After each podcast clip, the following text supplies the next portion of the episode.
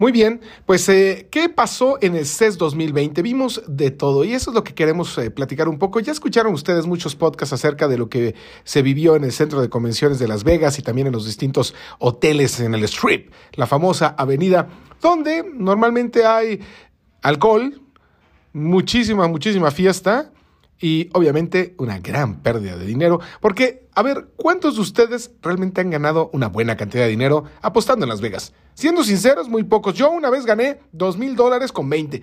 Una vez.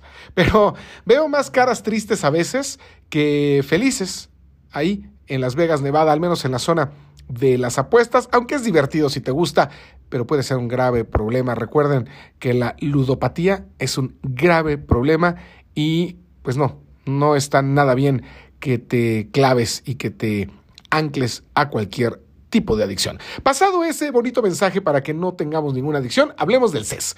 ¿Qué pasó en el CES? Vimos tecnología del futuro. No vimos nada que realmente digamos, uy, ya lo quiero comprar ahorita en mi casa y ya va a llegar, porque esa tecnología de, uy, ya quiero tener en mi casa y ya va a llegar, va a tardarse mucho en estar en el mercado. 8K, si bien en este 2020 vamos a hablar y vamos a ver también muchísimo de ella, aún es una tecnología cara. Las consolas PlayStation 5 y el nuevo Microsoft Xbox, pues van a tener capacidad de 8K, pero tener una televisión 8K va a ser como al principio de la 4K bastante cara. Vimos una calidad de 8K ya más sorprendente. Sony nos gustó muchísimo su calidad de 8K. Creo que es de las mejores pantallas 8K que están eh, actualmente, pues no en el mercado, pero sí a punto de venderse las que vimos allá en el CES.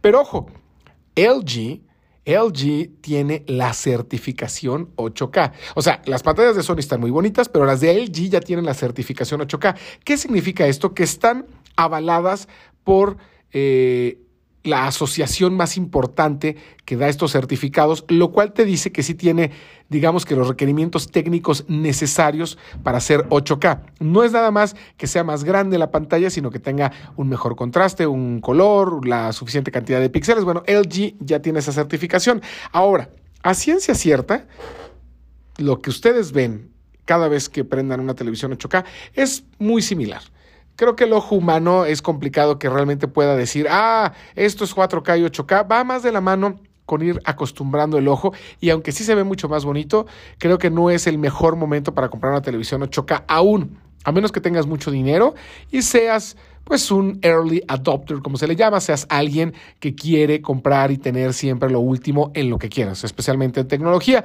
pero vimos mucho 8K. LG tuvo nuevas eh, pantallas 8K, OLED que se ven impresionantes, Sony también.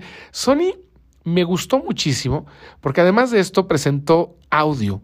Y el audio es fundamental si quieres tener un buen entretenimiento en casa.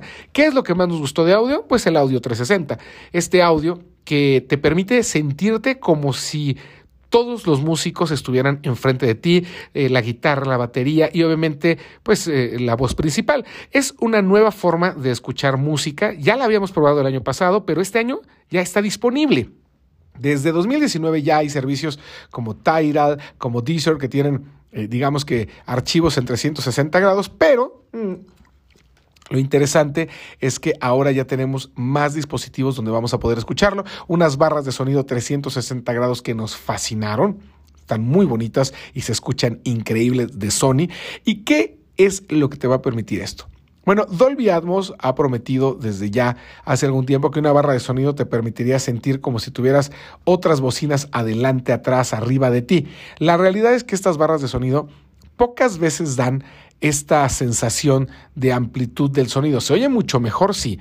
De eso a que realmente escuches que pasa por detrás de ti el avión o en el efecto especial de ciencia ficción sientas que va de un lado a otro, no lo logran también. Sí necesitas un par, al menos un par de bocinas más. No necesitas ya las cinco o las seis que antes eh, se requerían con los sistemas de audio, pero sí necesitas algunas más.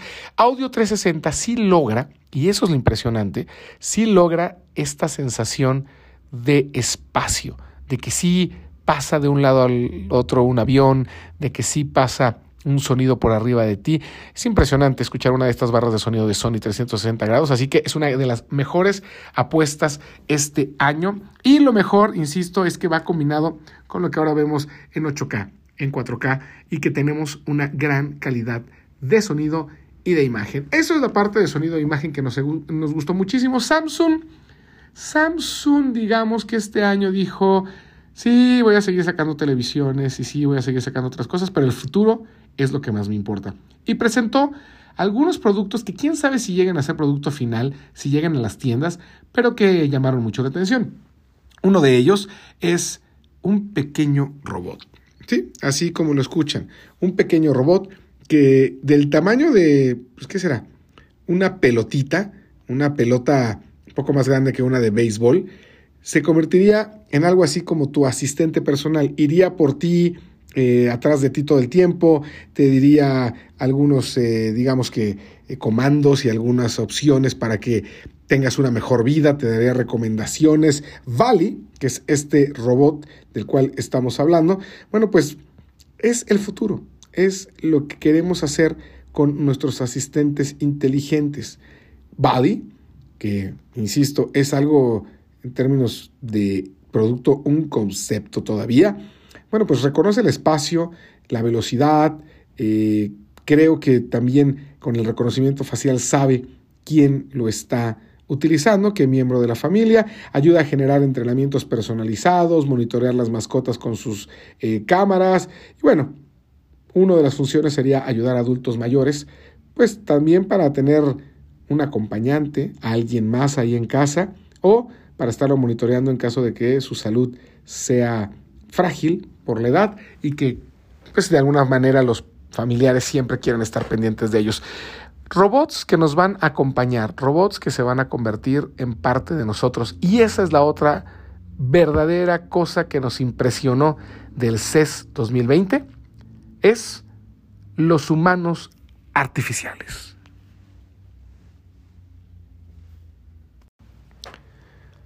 ¿Qué son los humanos artificiales?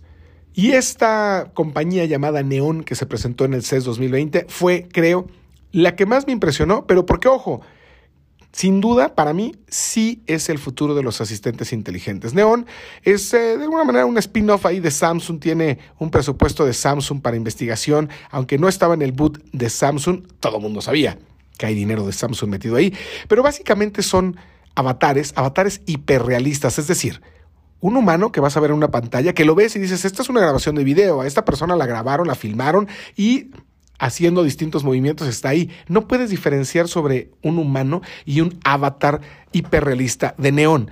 Es a lo que estamos llegando, a humanos que no existen, pero que parece que son reales, que tal vez un modelo se dejó fotografiar y grabar para hacerlo, pero la realidad es que no, están creados desde cero.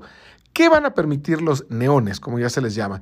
Ser tus acompañantes en casa. Imagínense una pantalla, la cual tenga ahí un neón, o todas las pantallas tengan un neón, espejos inteligentes, se te aparezcan de repente y te puedan decir, hola Fernando, ¿cómo estás? Oye, hoy te veo triste, eh, ¿algo que te pueda ayudar? Tal vez hacer un poco de yoga te ayudaría y te puede dar una lección de yoga, te va a recordar qué es lo que tienes que hacer, va a tener una interacción emocional también contigo, va a tener una interacción proactiva Sí, suena un poco de Black Mirror, suena también un poco, no lo sé, hasta scary, ¿saben? Es como, como algo tenebroso la tecnología ya identificándote y haciéndolo casi parte de tu familia. Imagínense que estos neones ya estando en nuestras casas, de repente va a ser, ay, oye, ¿dónde está Mari? Ay, Mari, ¿cómo estás?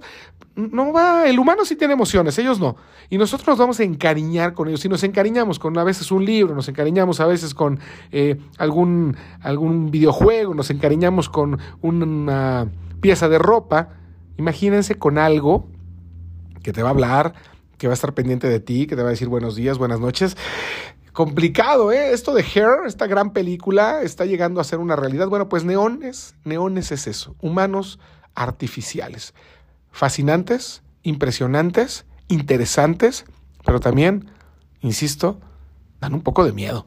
Dan un poco de miedo pensar en cuáles son los nuevos asistentes inteligentes que nos van a ayudar, sí, hacer muchas cosas en el futuro, pero con las que van a crecer nuestros hijos, con las que van a morir nuestros padres o nosotros, porque tal vez van a estar ahí. Imagínense que la última, no sé si decir persona, pero algo que te vea y se despida de ti sea un asistente inteligente.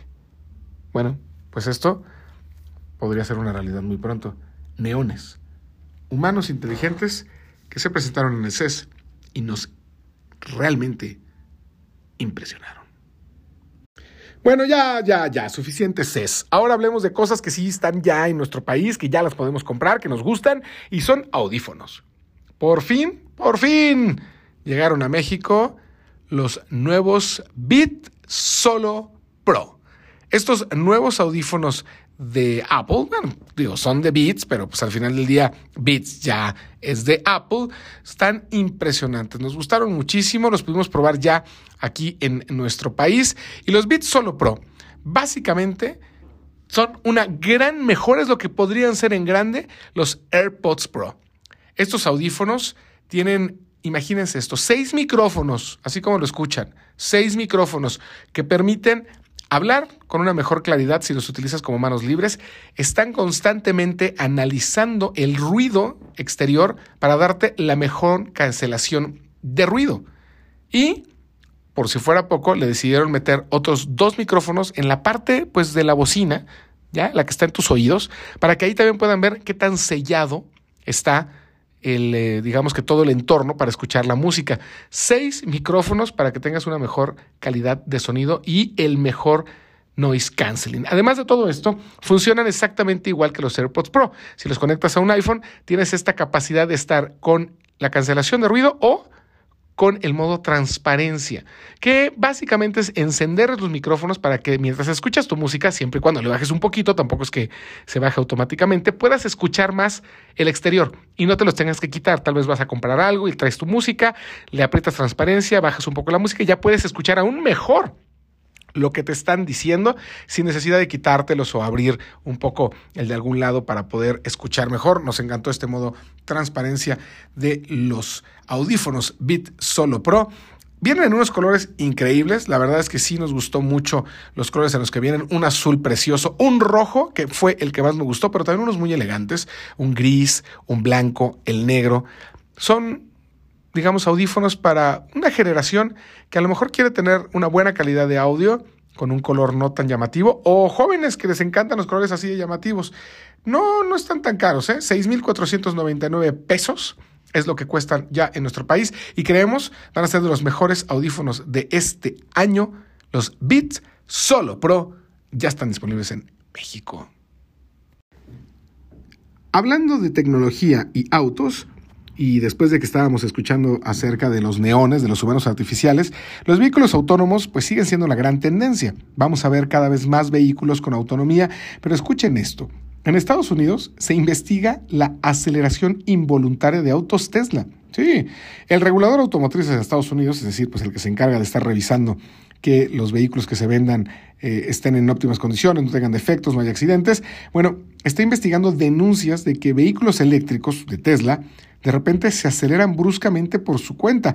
Una persona que no fue identificada le pidió a la Administración Nacional de Seguridad del Tráfico en las Carreteras que investigara el problema. Según un documento que obtuvo la agencia de noticias AP, el gobierno de los Estados Unidos ha recibido 127 denuncias, que incluyen 110 choques y 52 personas lesionadas. Las denuncias abarcan 500.000 vehículos Model 3, Model S y Model X entre 2013 y 2019. No es nada, nada menor esto.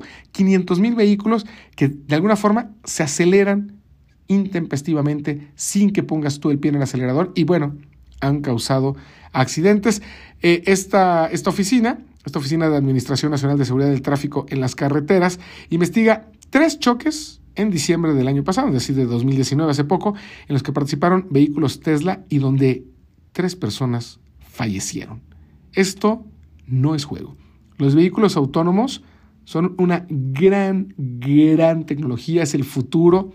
¿Qué va a pasar si están defectuosos? Tesla no ha respondido absolutamente nada al momento de que se graba este podcast, que es los mediados, el mediado de la segunda semana de enero, pero pues imagínense, imagínense si de repente tu auto se transformara en un Terminator, que no pudieras controlar y se estrellara. La autonomía, la tecnología es increíble, pero insistimos siempre que hay que tenerla totalmente perfeccionada. No son 3, 4, 5 coches, estamos hablando de 500 mil denuncias, bueno, 500 mil autos involucrados.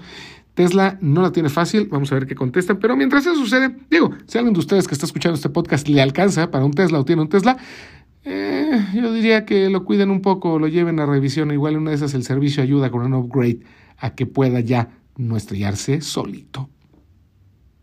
Bueno, pues en este CES 2020 vimos muchos gadgets, vimos de todo, pero también vimos tecnología sexual.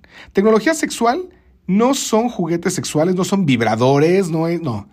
Es tecnología diseñada para que tengas una mejor salud sexual. Lora Di Carlo es eh, la diseñadora, una ex enfermera de la Marina estadounidense que decidió, decidió hacer estos eh, gadgets con microrobots que el año pasado ya estaban en el CES, pero le retiraron incluso los premios que había ganado la innovación tecnológica, porque el CES decía que eran vulgares, que eran solamente juguetes sexuales, pero no.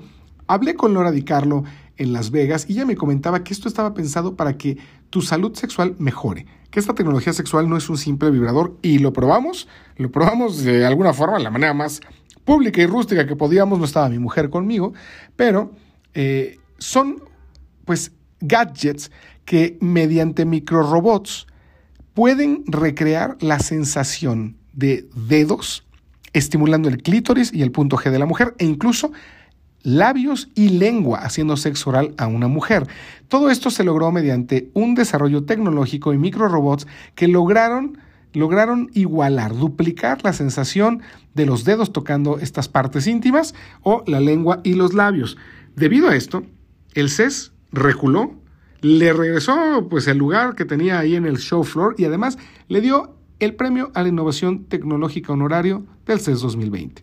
Estos eh, aparatos sexuales, porque no son juguetes, hay que decirlo, es tecnología sexual, son fascinantes. Son tres modelos, el más básico se llama Basi y pues yo sí quiero probarlo con mi mujer. Yo sí quiero comprarlo para que los dos, mi esposa y yo, tengamos una vida sexual más activa, más divertida, con más placer para ella, que se va a reproducir en un placer para mí. ¿Me explico? O sea, al final del día, hablar de sexualidad no tiene que ser ya un tabú. Y comprarle un, pues, un juguete sexual, no es este, pero un juguete sexual o un gadget sexual, una tecnología sexual como esta, es bueno hay que quitarnos eso de que no, pues es que se lo compra porque seguramente tú no le cumples. O hay que comprárselo porque, pues como te vas mucho al CES y que te vas al Mobile y pues no estás aquí, pues yo me tengo que dar placer por mi mano propia. No, a ver, sí, sí puede ser eso. Pero también hay que jugar los dos con este tipo de tecnología sexual. Imagínense la explosión de sensaciones, el placer que va a tener su mujer utilizando este tipo de tecnología sexual y que tú vas a disfrutar junto con ella. La salud sexual que ella tenga va a ser totalmente recíproca con la tuya y además esa salud sexual va a ayudar a que tenga una mejor salud en general. Así que esto de Laura Di Carlo fue de lo mejor del CES. Hay que hablar más de tecnología sexual, de gadget. Estos microrobots están impresionantes. De verdad que yo toqué el, gadget, lo puse en mi mano y se siente como una lengua. Y se siente como si dedos estuvieran eh, acariciando pues tu mano, en mi caso. Imagínense cómo se ha de sentir ahí en el clítoris, en la vagina de la mujer. Increíble. Así que hablen más de sexo.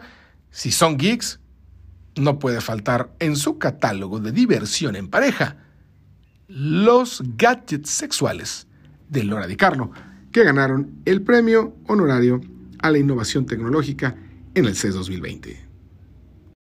Bueno, vamos a hablar de cine muy rápido. Ya están los nominados al Oscar, ahí está Joker, ahí está eh, Judy, ahí está 1917, ahí está Eras una vez en Hollywood, pero la gran sorpresa es Parásitos. Esta película coreana que de verdad creo que el póster está pésimamente mal diseñado, creo que el tráiler no dice mucho y ese es un grave problema de marketing, pero la película es una obra maestra. No les quiero contar mucho, Solamente les puedo decir que si no se han animado a verla, la tienen que ir a ver. Es una de las mejores críticas que se tiene a la sociedad coreana, que es muy exigente con la cuestión de tener eh, los certificados, los estudios para realizar cualquier cosa, para realizar desde limpiar pisos, pintar una pared, ser chofer, hasta obviamente ser un maestro o tener un gran puesto. Pero la exigencia ha sido tal en Corea por tener certificaciones, por ser el mejor, que las personas no encuentran trabajo porque a lo mejor no tuvieron la oportunidad de certificarse, de estudiar tanto, pero son perfectos para realizar algún oficio. Y los oficios es muy complicado que se certifiquen, aunque deberían de hacerse, pero esto ha causado un desempleo terrible en Corea, depresiones, en fin. La película de Parásitos justo trata estos temas, también trata la división de clases, cómo la gente rica luego ve tan abajo a la gente pobre por el olor, por la vestimenta. Créanme, van a salir con una gran reflexión de una película con el mejor guion, con un guion original. No se esperan lo que pasa en Parásitos. No se van a aburrir, créanme, van a pasar un muy buen rato y van a salir reflexionando de cómo se comportan tanto ustedes con otras personas como otras personas con ustedes, aunque ojalá no lleguen a los extremos de parásitos, pero, ¿saben? La gente que más dice ser refinada, a veces es la más perversa. Y la gente que vemos como que no tienen educación, como personas sin oportunidades, como pobres, a veces son las que tienen la mejor capacidad para realizar un trabajo y tal vez el mejor corazón. No hay que estigmatizar ni a unos ni a otros, pero Parásitos merece el Oscar, no solamente al mejor director, sino a la mejor película porque es una historia que no te esperabas. Así que échale un vistazo a Parásitos. Bueno, pues con esto llegamos al final de este Pixeles. Les agradezco mucho que escuchen este podcast. Cualquier duda, sugerencia, audios que nos quieran mandar, temas de los que quieran que hablemos aquí, lo pueden hacer en Twitter. Me mándenme un mensaje en arroba santillanes y también en Instagram. Les agradezco mucho. Me despido y nos escuchamos muy pronto con más de todo esto, con más del mundo de los geeks. Sí, sí me agarré los lentes como en la tele. bye bye.